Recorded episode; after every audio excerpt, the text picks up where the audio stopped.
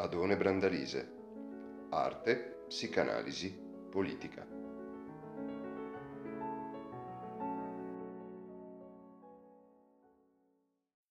bloccato tutto per il Covid e finalmente siamo riusciti a farlo e veramente un grande grazie al professor Adone Brandalise che ha affrontato la scala che era stato un evento un po' così ostico negli ultimi anni è da, è da tanto che non ti dico che libreria è veramente un piacere ringrazio, ringrazio ecco vi lascio volete una ricetta in più?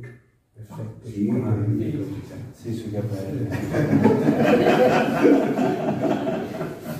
Bene, grazie. Grazie, grazie ancora. Quindi, cosa diciamo? Sì.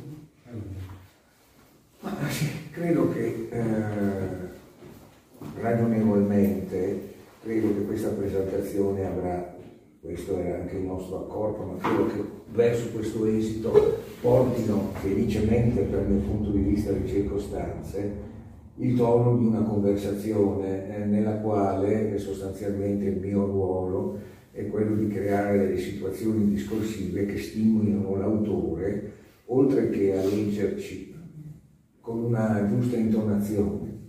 Alcuni, su questo tornerò forse dopo, alcune delle poesie che compongono questa silloge anche in qualche modo voglia, eh, non dirò esplicitare, ma come possiamo dire, espandere un discorso sulla poesia che passa attraverso i suoi versi.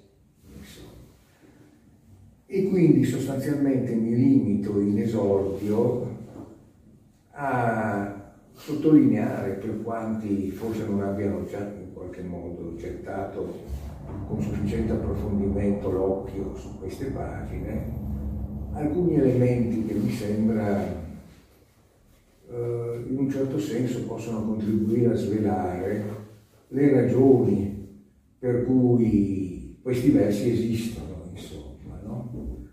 Qualcosa che per un verso sia proprio la loro ragione d'essere, per un altro il rapporto una forma di physis, si potrebbe dire da greca, il rapporto tra le cause di questo dire e la sua forma, insomma. No?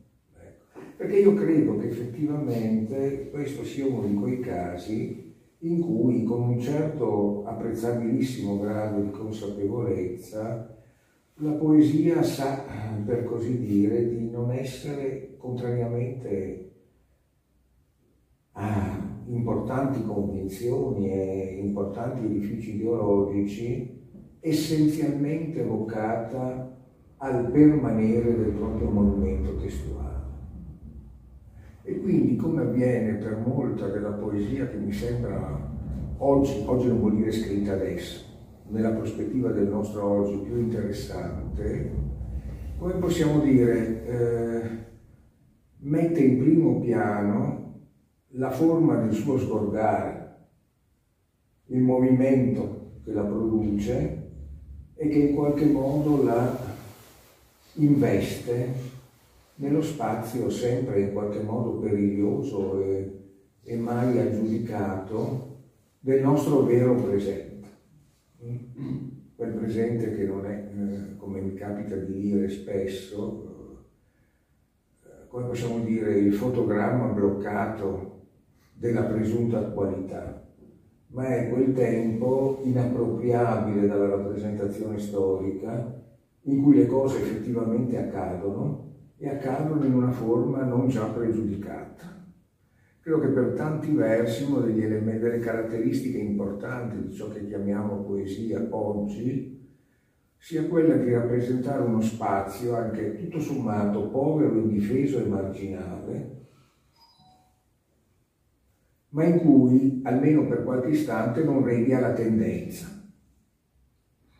Uno spazio di libertà, conseguentemente, che è anche, come possiamo dire, libertà rispetto alla riduzione del gesto poetico a una somma di contenuti che si offrono all'esercizio utile ma che può diventare parassitario dell'esegesi come possiamo dire, ma termino subito con questo sproloquio eh, introduttivo, eh, che cosa voleva dire il poeta? Beh, se noi rispondiamo a questa domanda con qualcosa che sostituisce i suoi versi, con la rappresentazione del loro presunto contenuto, la poesia se n'è andata. E non se n'è andato qualcosa di ineffabile, se n'è andato qualcosa che riguarda massimamente il nostro pensiero, ma perché lo costringe a pensare, non perché giustifichi una sua traduzione in pensiero pensato. Filosofia di sua vocazione è profondamente filosofica, ma non perché veicoli contenuti filosofici, ma perché costringe il pensiero a confrontarsi con la suprema densità della poesia, quel suo tenere assieme mille discorsi diversi e in un certo senso stare sempre al di là di essi. E ciò che rende così importante il respiro, la ritmica, quelle cose di cui noi in qualche modo poi rendiamo conto più un po' pedantemente, ma giustamente, nelle analisi stilistico-retorico-metriche. Perché dico questo? Perché chi guardi in qualche modo le liriche eh, di Federico si trova eh, di fronte a qualcosa che gli fa pensare a una ricerca, nonostante tutto, di una via eh, in un certo senso classica alla poesia, cioè che in realtà coincide con la non propensione a battere eh, le residue le vie residue di ciò che potremmo chiamare uno sperimentalismo o forme in qualche modo di espressionismo sperimentalista. E in realtà chi apra il volumetto si trova di fronte a componimenti che prevalentemente eh, evidenziano classicissime figure strofiche, quartine, terzine, e se sostanzialmente non si muove in direzione della rima, in qualche modo lo sentirete dopo attraverso l'autore, in qualche modo segua la struttura del verso, avverte la ricerca di una abbastanza severa eh, coerenza metrica. Eh, la metrica c'è sempre nella poesia, che sia poesia. Se non c'è un elemento di metrica, la poesia diventa uno spreco di carta dovuto al fatto che invece di scrivere tutta una riga la si tronca a metà.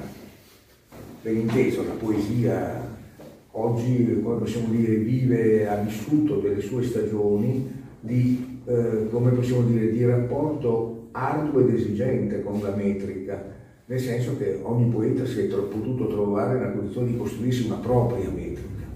Mm? Però, eh, come possiamo dire, questa necessità di avere una necessità, questa necessità di essere costretto da qualcosa ad essere libero, la formula se volete un po' spinoziana, ma necessità e libertà coincidono, come sappiamo, spinozianamente, è qualcosa che noi ritroviamo in tutta la grande poesia, come diceva miracolosamente Mallarmé, eh, dove c'è sforzo di stile c'è versificazione e dove c'è versificazione c'è ricerca metrica. E quindi sostanzialmente ci troviamo di fronte, ripeto a chi apra il volumetto, di fronte a qualcosa che ci parla di un rapporto con la poesia non ossessionato da ciò che potremmo definire il demone delle avanguardie. E nello stesso tempo da una sostanziale distanza nei confronti di qualsiasi, oggi come oggi quasi, come possiamo dire, improponibile, esercizio di restaurazione di tradizioni all'ose anche se come forse vedremo poche cose che devo ancora dirvi, eh, si tratta di una poesia all'interno della quale, eh, diciamolo alla, longa, Leon Cavallo, si serva quel nido di memorie, in questo caso memorie di poeti e memorie non soltanto di poeti, memorie di parole alte, per così dire, no? Ecco. Uh, nel senso proprio di quella Dichtung che come sappiamo per, nel, nella tradizione germanica originaria non, non distingue vorrebbe detto anche Heidegger, tra filosofia e poesia. È la parola che in qualche modo appare veritiera e solenne in un certo senso. E c'è, come possiamo dire, una, senza una, una forte connessione con, con questa intuizione della poesia. Non è un caso, cominciamo pure dal titolo Palli del piede per un verso la pietra, come sappiamo, è il luogo di una fondazione impossibile. Era una cosa che lui secondo me giocava molto nell'immaginazione, nella passione eh, per la roccia di Sorlai, no? in definitiva. La roccia è qualcosa su cui come possiamo dire, c'è qualcosa in cui è possibile trovare qualcosa di più solido di un fondamento e sulla quale non a caso non si fonda niente. Mm? La roccia, la pietra ha una sua nudità e sotto questo profilo è una nudità che ricorda quella della lettera, qualora sia adeguatamente riconosciuto come qualcosa che consente sempre allo spirito di accadere, restando costantemente nuda, anche se di una nudità che può diventare parlante, perché effettivamente qui sì, effettivamente c'è una memoria, per così dire, come in tanti poeti, della origine sonora e verbale del mondo, insomma, no? Quindi anche la pietra come qualcosa da cui in qualche modo si può liberare quella parola che l'ha creata e vi è rimasta in un certo senso imprigionata. No? Però queste pietre sono pallide. Ora, eh, pallido è una parola che nella tradizione lirica italiana ha una sua storia prestigiosa, insomma. No? Eh, pensate soltanto forse a uno dei versi più belli di Leopardi, no? e dire di pietà pallido il giorno. No? Eh, il pallore tiene assieme lo sgomento, il trasalimento, l'intensità dell'emozione, ma anche nello stesso tempo l'elemento di candore, di diafania, di luminosità, che caratterizza al fondo, nelle sue, anche nelle sue concezioni più antiche, l'elemento della bellezza.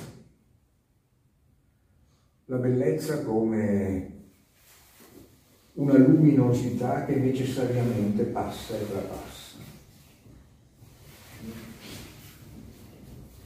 Il trapassare della bellezza non è semplicemente quella cosa su cui si esercita la sofferenza della Vergänglichkeit, per dirla con termine Freud, no? della, della caducità.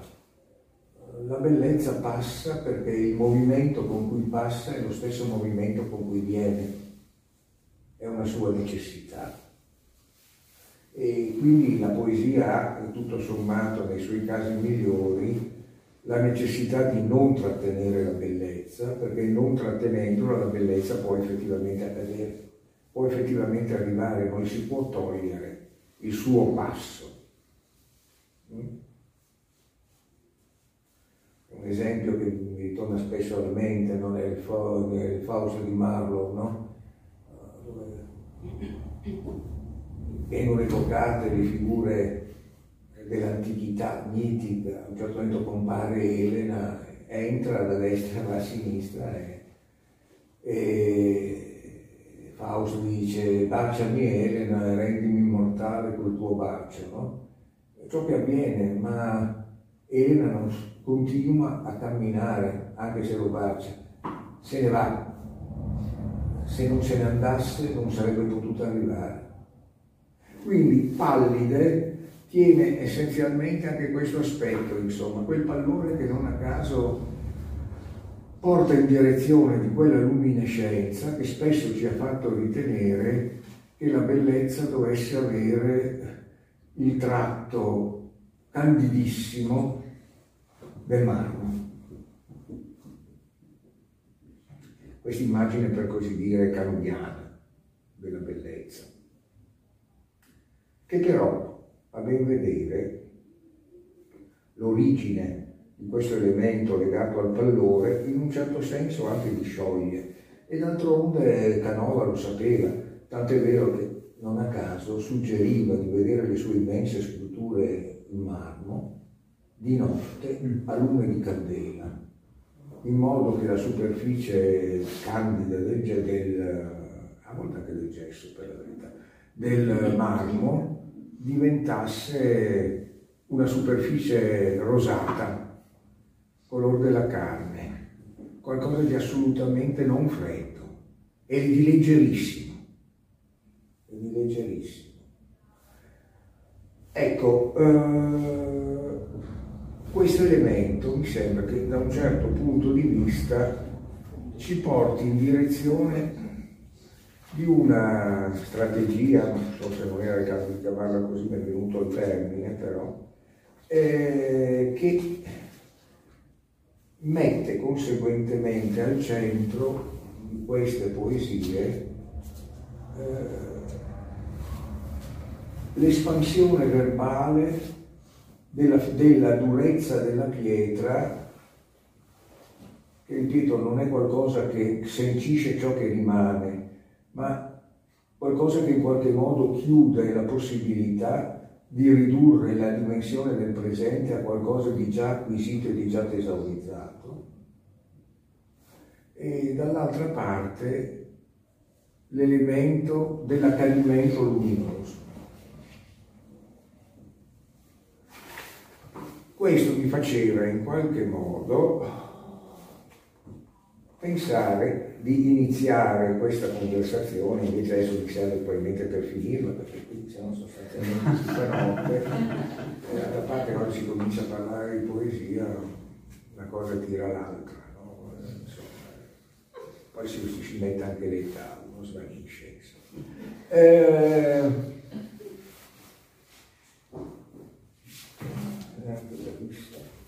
Sedeva, ecco, mi aveva in qualche modo dato, la, uh, dato lo spunto di partire dalla prima quartina di una lirica che voi trovate a pagina uh, 56 e che si intitola Meraviglia della parola.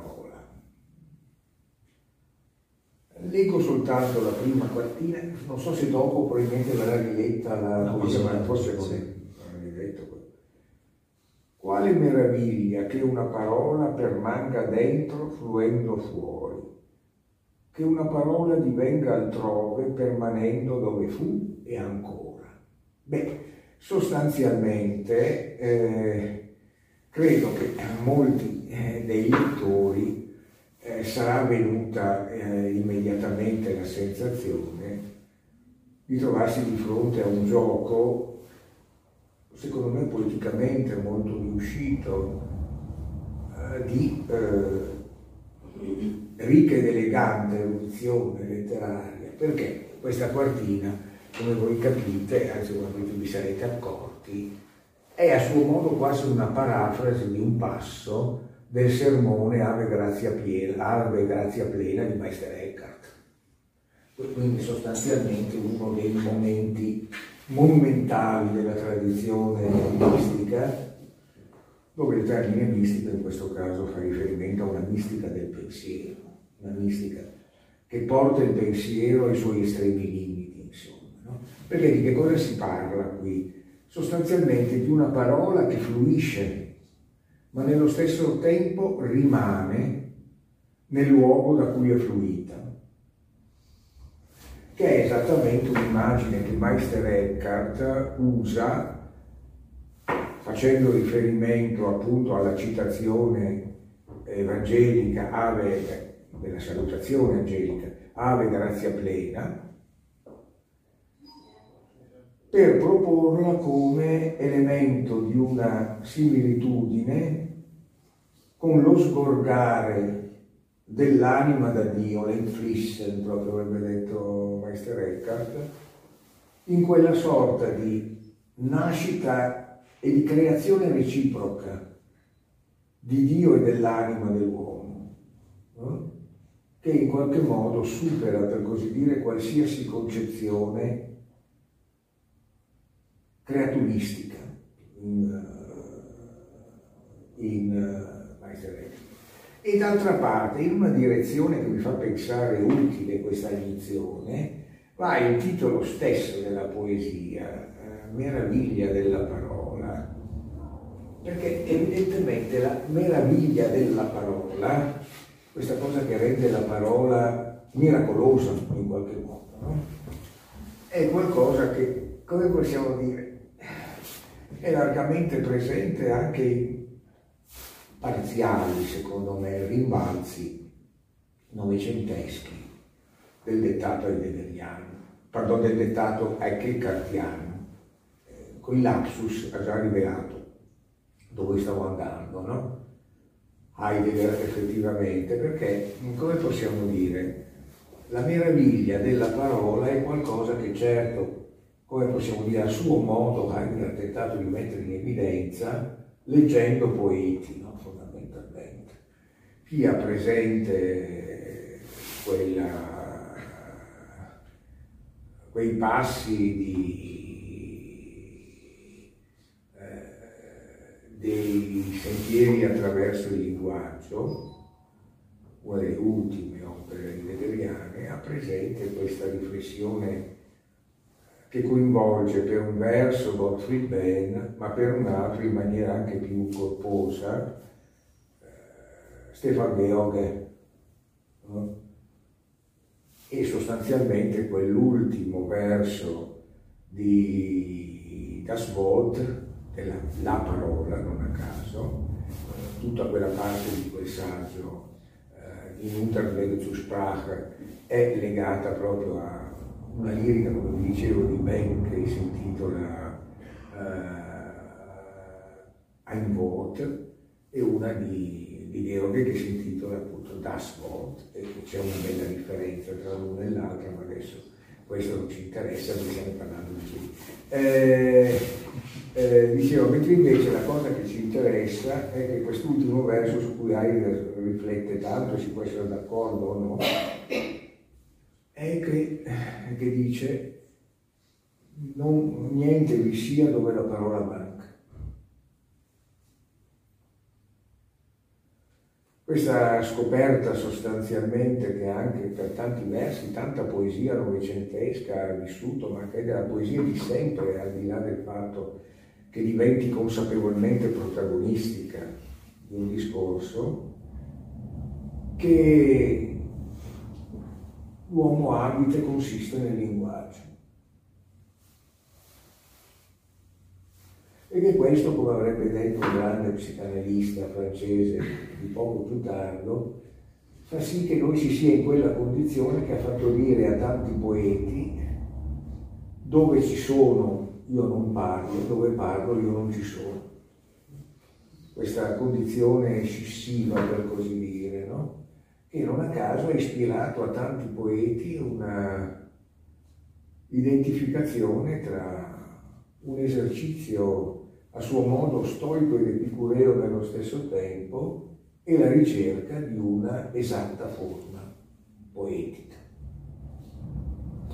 Ecco, eh, sotto questo profilo Sarebbe interessante adesso, ma allora a questo punto facciamo un po' seminario universitario, non so se chi ha sopportato fino adesso sopporterebbe qualche istante di più. Potremmo andare a far emergere le memorie di poeti. Perché, eh, come possiamo dire, eh, Una delle caratteristiche spesso dei grandi traduttori quando sono poeti proprio è quello in qualche modo di tentare di ricreare un clima poetico che hanno appreso traducendo. Ma qui direi che non abbiamo tanto questo, quanto più che altro la capacità, capisco che possa sembrare una cosa così abbastanza impalpabile, ma per me è decisiva, di sentire qual è l'altezza del respiro di una vera poesia.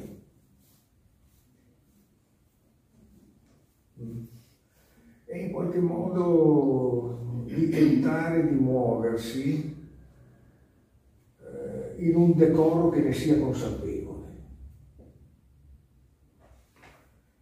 A questo punto però, tutto sommato, forse eh, tanto vale passare degli esempi, ma a questo punto gli esempi non credo eh, che debba pronunziarli io, ma che si debba in qualche modo cedere la parola al nostro autore.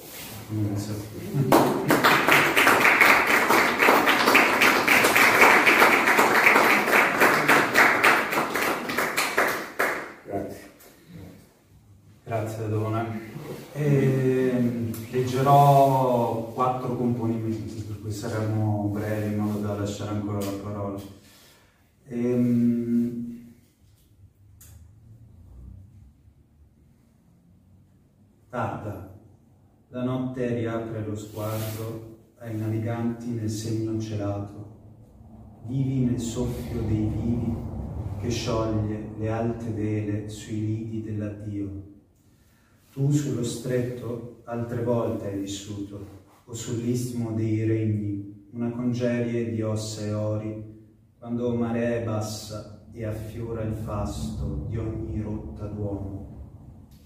Vieni, ma l'altezza è di chi è solo, alza al volto la conca, solo il solo conosce il solo, e nell'eco in fondo al solo niente. Ma guarda, coralli, porpora, perle, e nell'eco niente, niente. Che ora incanta il cuore a un bimbo, che arriva a mira, mai visto prima, il montare del mare, ed è un soffio che lo sveglia nel sogno all'arco, all'arco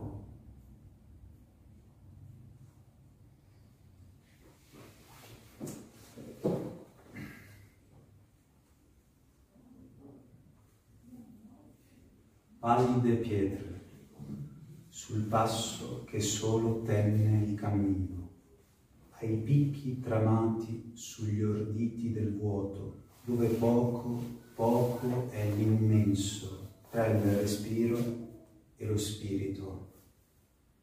E per breve volo lungo è l'abisso, per ogni destino d'uomo, come alto sulle vite, vita che vede la vita, strano vedere, come lunghi gli anni preparano il naufragio alla mente dell'uomo in ogni ora in cui non colse ritorno.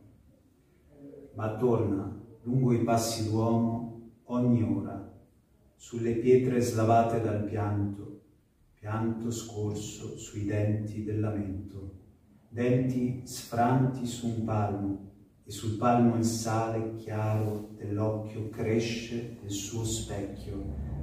Cresce l'occhio nello specchio di un arco, sulle vette che le labbra richiudono, da cui tu anche ricevesti il silenzio del cielo che ti cela l'infinito.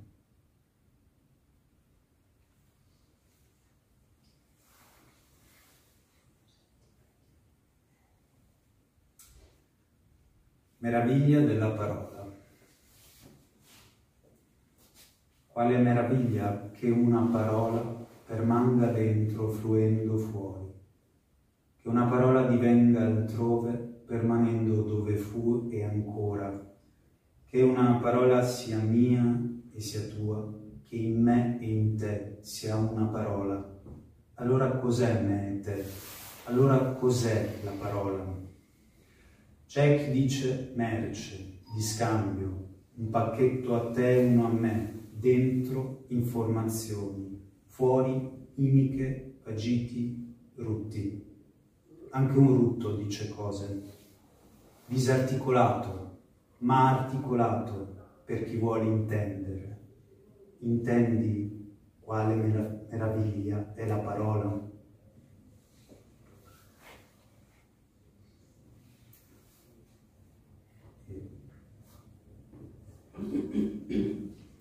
Leggo un'ultima. Il vento si alza, le vele rifiatano. A voi che niente trattiene sul molo, va il saluto del deserto e al cuore il mare si fa prossimo e infinito. Augurio del ritorno vi sia il viaggio, le aree sono estinte ed ora altro non resta agli uomini sulle rive. L'oltremondo libera il mondo. Stelle che guidano i ciechi cammini avrete in alto, su voi sempre in alto, ma l'occhio si lega all'onda e la adora. Oh, che nulla vi sia allora il naufragio. Amaro, certo, ogni frutto è da bere, però il sale conserva alla bocca il nuovo canto di un'alla più chiara. Se siete acqua, perché disperare? Se siete luce, perché dubitare? Voi l'enigma, per voi nell'onda, l'ombra in ombra si incarna al ritorno. Ora che il buio chiede asilo all'occhio, ospitatelo. Il suo esilio è il vostro. È il mare che è un deserto di sete, è la notte che vi liba il suo latte. È per voi nel tempo intendete le onde e le ore scorrere al loro altare, nel loro errare, all'ara dell'aurora.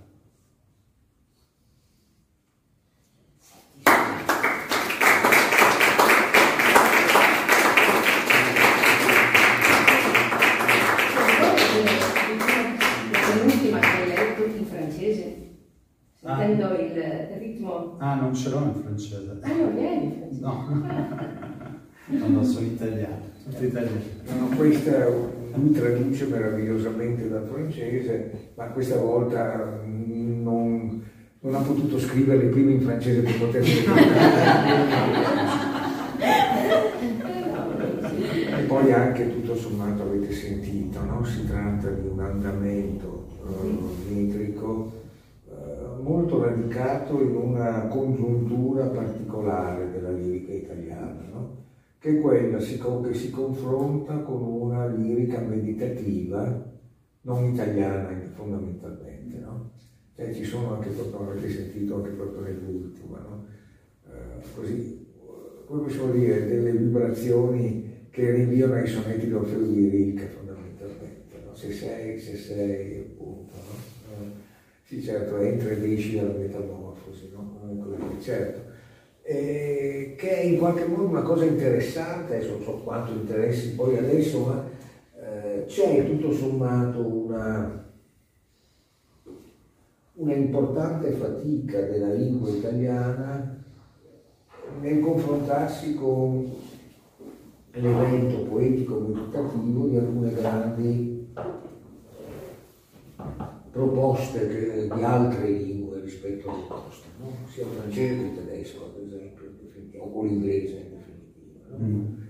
eh, che produce un italiano che ovviamente attinge a tutte le risorse della nostra tradizione lirica e della nostra tradizione linguistica ovviamente, ma che è un po' un'altra cosa rispetto alle principali tendenze della lirica italiana. Insomma, cioè tradurre Rilke, tradurre Eliot, tradurre Saint John Perse, significa in qualche modo scrivere in un italiano uh, che, come possiamo dire, ha un corpo che non può essere che quello della tradizione letteraria italiana, ma un'anima un po' diversa. No? E questo, come possiamo dire, forza l'italiano a produrre delle situazioni, così anche per tanti versi in tanta scrittura filosofica, saggistica, eh, che sono una nostra peculiarità, insomma. No? Ecco, questo sì. Comunque, come avete sentito. Eh,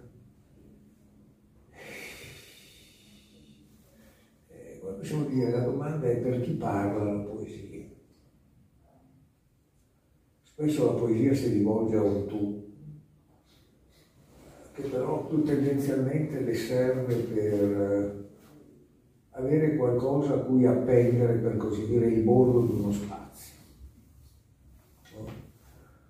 Dilatare in qualche modo uno spazio in cui avvenga cosa? Avvenga proprio la meraviglia della parola, che come si sarà in qualche modo capito, alla fine è la scoperta di una parola che non è di qualcuno a qualcuno, che in un certo senso poi così è talmente la parola del simbolo che parla da non essere più la parola di un individuo. E anche qui il riferimento a Meister Eckhart di prima, secondo me è una sua ragione d'essere, perché quello che ci viene dal fondo la parola poetica è una parola che vuole dimenticare tutto e ricordare tutto contemporaneamente, andando al di là della sua dipendenza da qualcuno a un certo momento la poesia parla, ovviamente, lo dico senza ipostasi, eh? senza immaginarsi uno spirito, come possiamo dire, che si manifesti, eh, ma è qualcosa che sostanzialmente fa sì che la poesia sia un luogo dove si va al di là delle appartenenze e delle identità. Anche se ovviamente come possiamo dire, in qualsiasi momento, ma la condizione di povertà, il Durtigenzeit di Hölderlin, così come lo risentiva anche Heidegger per tanti versi, ma senza la mediazione eh, heideggeriana, ci porta in un certo senso a riconoscere che la poesia è un luogo di povertà e di inermità ma che proprio per questo eh, rappresenta anche una condizione che ci porta per qualche istante al di là di tutta una serie di finte identificazioni di ciò che siamo.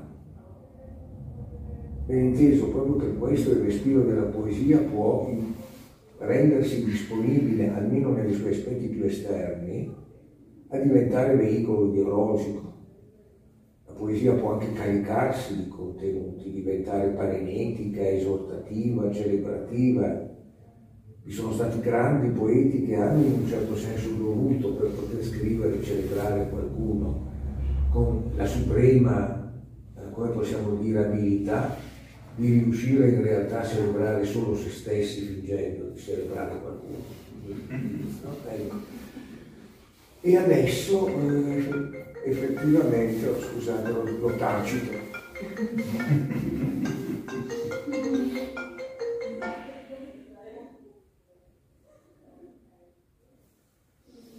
Eh,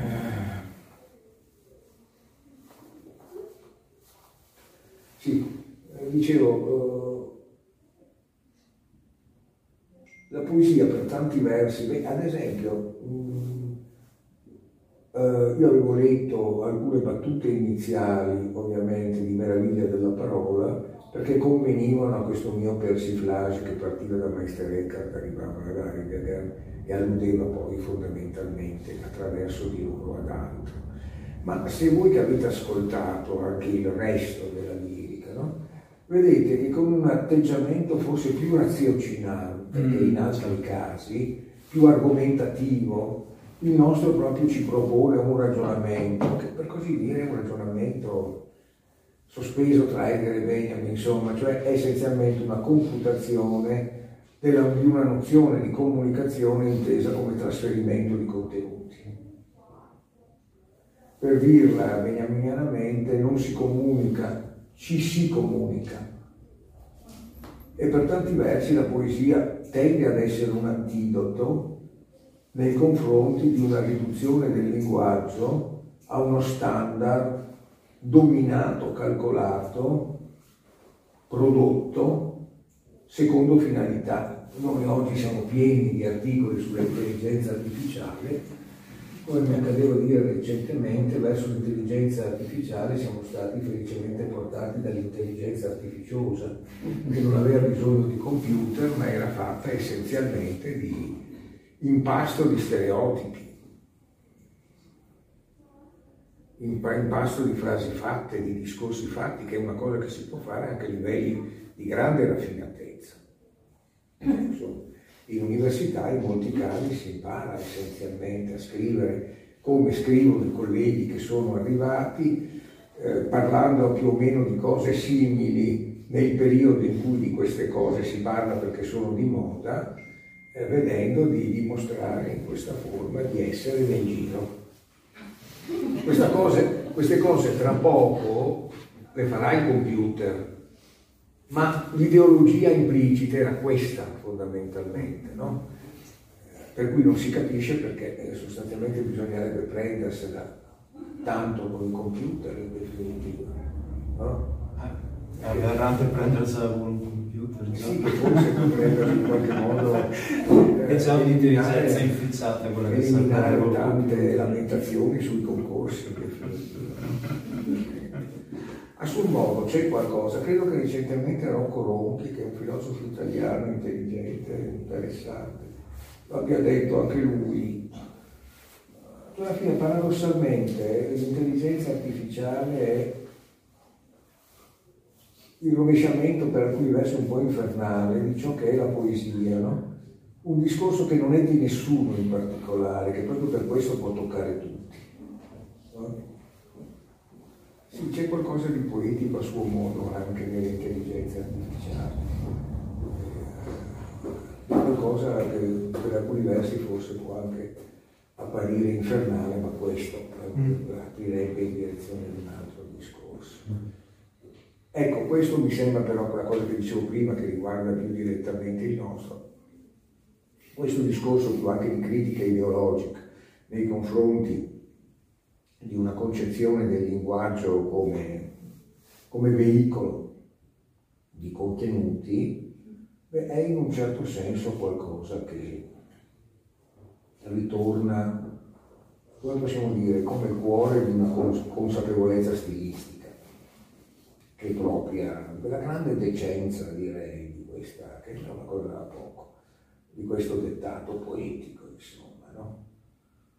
Però insomma adesso su questo si potrebbe dire molto. Comunque è una cosa che forse avrete sentito coraggiosamente il confronto con grandi immagini celesti marine, no? Scenari antichi in definitiva, no? praticati senza timore, tutto sommato di essere rinvii a delle, a delle scenografie in qualche modo datate. Credo che in questo ci sia un elemento interessante di intelligenza, nel senso che poi è un vecchio discorso, un tempo lo si faceva con un po' di amici cattolici in epoca conciliare, no? Eh, quando essenzialmente sempre i medesimi si disfavano del latino, della, di tutta una serie di tradizioni, per così dire, più sacrali, cosa che capisco un esito forse necessario, che però in qualche modo mi sembrava all'epoca comportassero un fraintendimento della natura del simbolo, fondamentalmente? Legata a una concezione molto riduttivamente moderna, il simbolo come qualcosa che simboleggia qualcosa, cioè un'allegoria in realtà, possiamo dire, uno può dire, vabbè, allora tutto diventa, diventa simbolo sostanzialmente. Dory Hall con i suoi, con, con, con i suoi narratori negri sostanzialmente eh, ci ha fatto vedere che si può anche rappresentare una divinità eh, con un pneumatico al posto del corpo. No? Mm. Però sostanzialmente questa idea che tutto può genericamente diventare simbolo perché eh, gli si può attribuire un significato, è una cosa abbastanza ingenua. L'acqua la luce del sole eh, possono diventare simboli perché lo sono intrinsecamente. Una cosa che mi è accaduto spesso di ripeterlo. Tarkovsky, una volta il grande regista, in un'intervista gli chiesero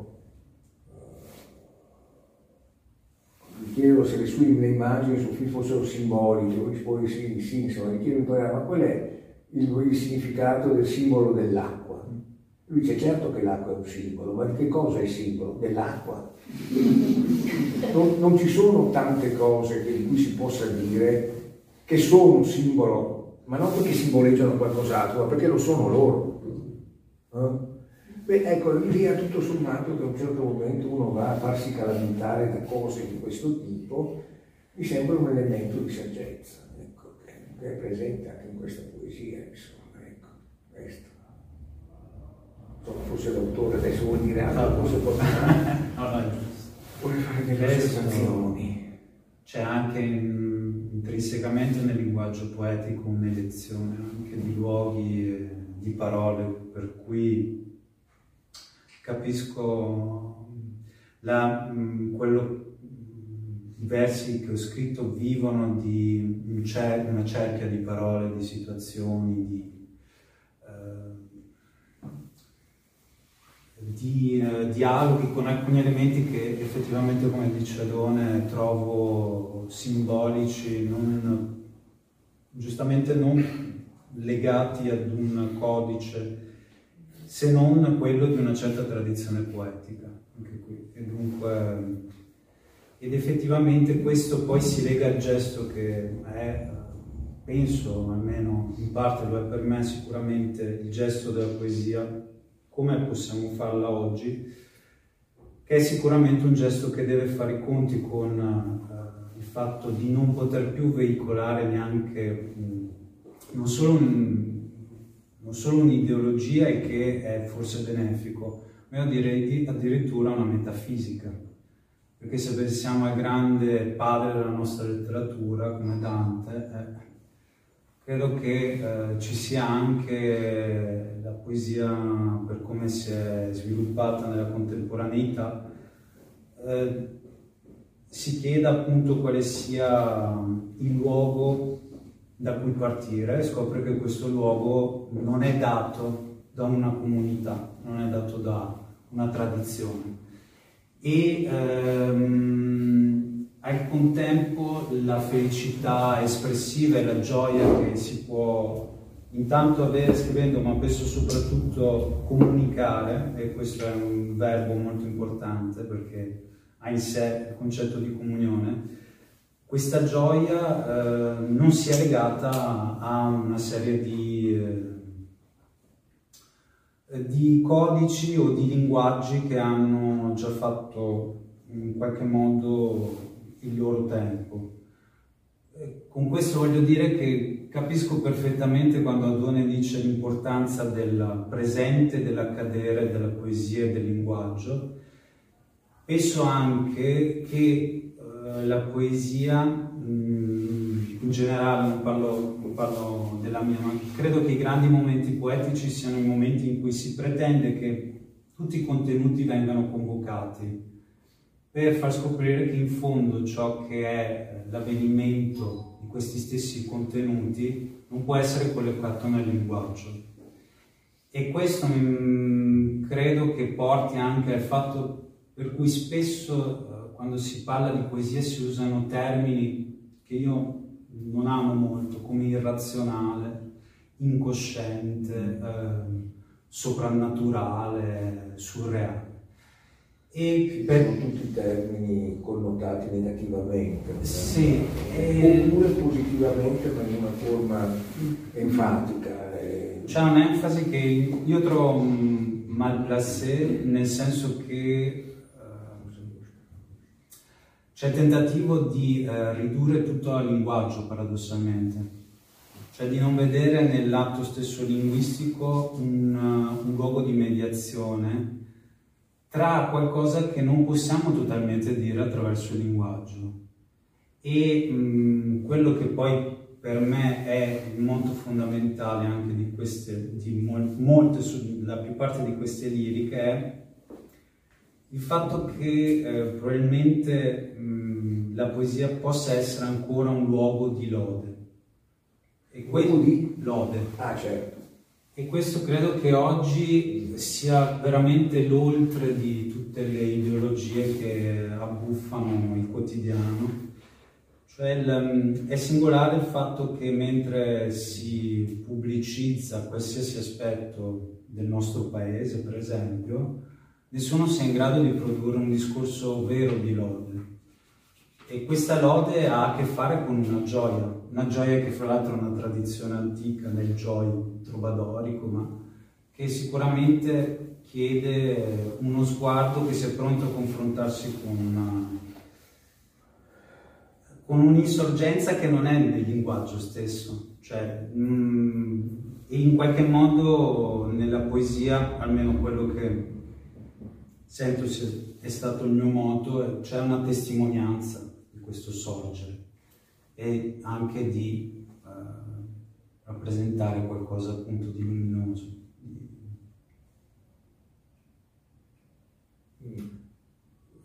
non so se sono stato chiaro, ma eh, no, ma trovo che eh, è difficile, Adone lo fa benissimo, parlare di poesia perché porsi all'altezza della, non tanto della mia poesia, ma forse all'altezza dell'intelligenza della poesia chiede anche eh, uno sforzo ermeneutico che non è lo sforzo che abbiamo nel leggere un testo di storia ben scritto o un articolo di giornale. Ma il problema è quello di evitare di ridurre la poesia a un oggetto e quindi lasciare che lei parli di noi invece di pretendere di essere noi a parlare di lei, insomma. sì, può sembrare una buttata, ma è, ma è in realtà tutto sommato così perché la poesia fa pensare e bisogna pensare tantissimo. Ma non, ma non, perché la poesia, perché questo pensiero debba essere la traduzione mm. della poesia. Mm. C'è, come possiamo dire, il rischio di lasciarsi prendere da una tentazione, quella di sostituire la poesia avendola totalmente esaurita nell'attribuzione ad essa di un significato, il che significa bene o male trasferirla nella dimensione di un passato, anche se prossimo, mentre invece la poesia c'è se è presente, se è un accadimento del nostro presente. E la manovra che ho descritto perde esattamente questo aspetto, che è quello più essenziale vitale, ma proprio per il senso della poesia, insomma. Sì, questo, uh, sai, tu dicevi, eh, il linguaggio non è tutto, certo il linguaggio non è tutto perché, si, il, perché non può dire tutto, perché, eh, come possiamo dire, non perché eh, vi sia qualcosa che possa, non, debba non restare non detto, questa è un po' l'approssimazione romantica mm. a una precu kantiano, insomma, no? il numero che diventa la ragione di un terribile Streben, no? eh, e diventa quindi l'attormento dell'unsprachliches, dell'indicibile, di quella cosa che dovrebbe andare detta ma non ci si riesce, no? E che in realtà, come possiamo dire, non ci sono cose che, che, sono vietate al linguaggio, c'è semplicemente il fatto che eh, vi sono cose che il linguaggio dice parlando e non dicendo. Cioè sostanzialmente, eh, come possiamo dire, l'indicibile non fa che parlare, ma proprio perché sostanzialmente non ha, la sua posizione non è quella della cosa detta, ma della parola che parla. Per questo io dico, bisogna in qualche modo sentire nei poeti, lo dicevo all'inizio, l'accadere concreto di un gesto nel presente, perché se no diventano anche loro, come possiamo dire, opinioni, diventano cose dette, cose già dette. Ma la poesia sta essenzialmente nel creare una condizione in cui il linguaggio sta parlando ora e non è una cosa detta, fondamentalmente, no? affidata ai registri del, del sapere. E poi perché il linguaggio, questo almeno la psicanalisi ce l'ha insegnato, quella migliore, quantomeno. L'inconscio non è qualcosa che stia nascosto da qualche parte, l'inconscio è qualcosa che si produce mentre noi parliamo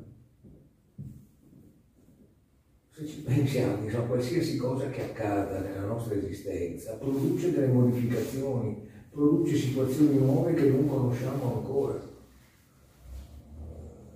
Questo appunto, questo saperci fare con ciò che non si sa, che è una formula lacaniana ben nota, però ha una sua ragione d'essere. Nel senso che, come possiamo dire, una concezione del sapere come un sapere che progressivamente acquisisce tutto ciò che c'è da sapere, trascura il fatto che il sapere produce anche non sapere, continuamente. E anche la poesia è anche, anche un modo di saperci fare con questa cosa. Si tratta anche di respirare il non sapere, ciò che non può essere il contenuto di un sapere anche non ridurre la coscienza. E che è ciò che tra l'altro porta le imprese del sapere, lo sanno i grandi scienziati, anche eh, alle sue conseguenze migliori, no? Cioè, una cosa che mi capita di ripetere spesso, i grandissimi poeti e i grandissimi scienziati nell'epoca nostra, no? non sono mai stati sprezzanti gli uni nei confronti degli altri. Cioè perché c'è un cuore poetico nell'impresa scientifica, senza la quale l'impresa scientifica non produce le sue cose migliori. E c'è un problema di esplorazione dei confini estremi del linguaggio e del pensiero nella poesia. Questa è una cosa che spesso ci sfugge in definitiva, perché, perché non abbiamo lo dico per me in ogni caso, senz'altro, la capacità di muoversi su tutti i piani che rendono vera questa affermazione. Le matematiche sono cose di una ricchezza poetica eccezionale, però bisogna arrivarci. Mm-hmm. E spesso chi ci arriva facendo il matematico non ci arriva dalla parte del rapporto col linguaggio come fatto artistico, dice perché non siamo bravi abbastanza per fare da ucciderci, no? però intuire che c'è, c'è un problema proprio a questa altezza, no? Se no dopo ci ritroviamo ovviamente con le matematiche che servono a... alla statistica. Non solo a produrre, come possiamo dire, un mondo in cui tutto si oggettiva e in cui noi stessi siamo progressivamente fatti a pezzi, insomma, no? Però, questo è un discorso che ci porta in qualche modo lontano. Però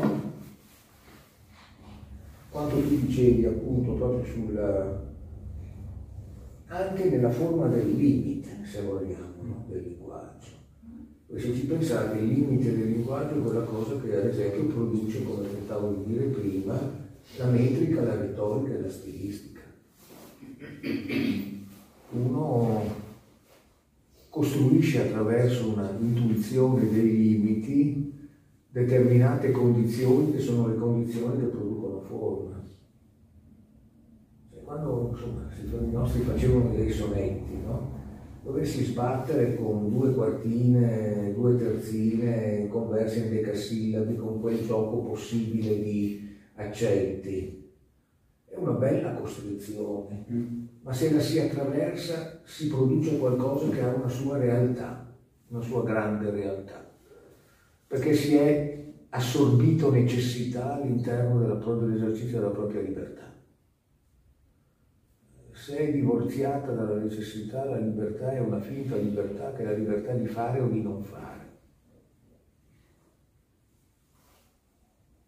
Spesso la richiesta di libertà non è una richiesta di libertà, è una richiesta di proclamazione della libertà. abbiamo continuamente, ad esempio, libertà di fare qualsiasi cosa si voglia, anche non volendo niente. Come diceva appunto Spinoza, no? è, un, è un Dio caricaturale, un Dio che è onnipotente perché se ne sta sul trono e può, può decidere in qualsiasi momento cosa fare o cosa non fare. che in Dio tutto è contemporaneamente pensato e deciso ovviamente, no? Non c'è qualcosa su cui Dio sia indeciso. Mm? Ecco appunto libertà e necessità, la poesia tenta di rendersi necessaria. Versi puntano ad essere qualcosa che diviene necessario, pietra, pallida, eccetera. Insomma. Va bene. So, direi che...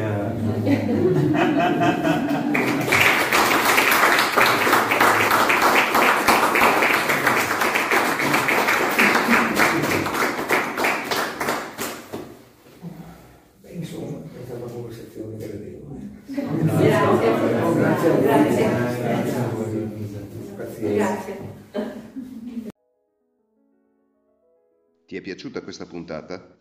Segui gli aggiornamenti del podcast Adone Brandalise su Spotify e la pagina Facebook Adone Brandalise Teoria della letteratura. Alla prossima!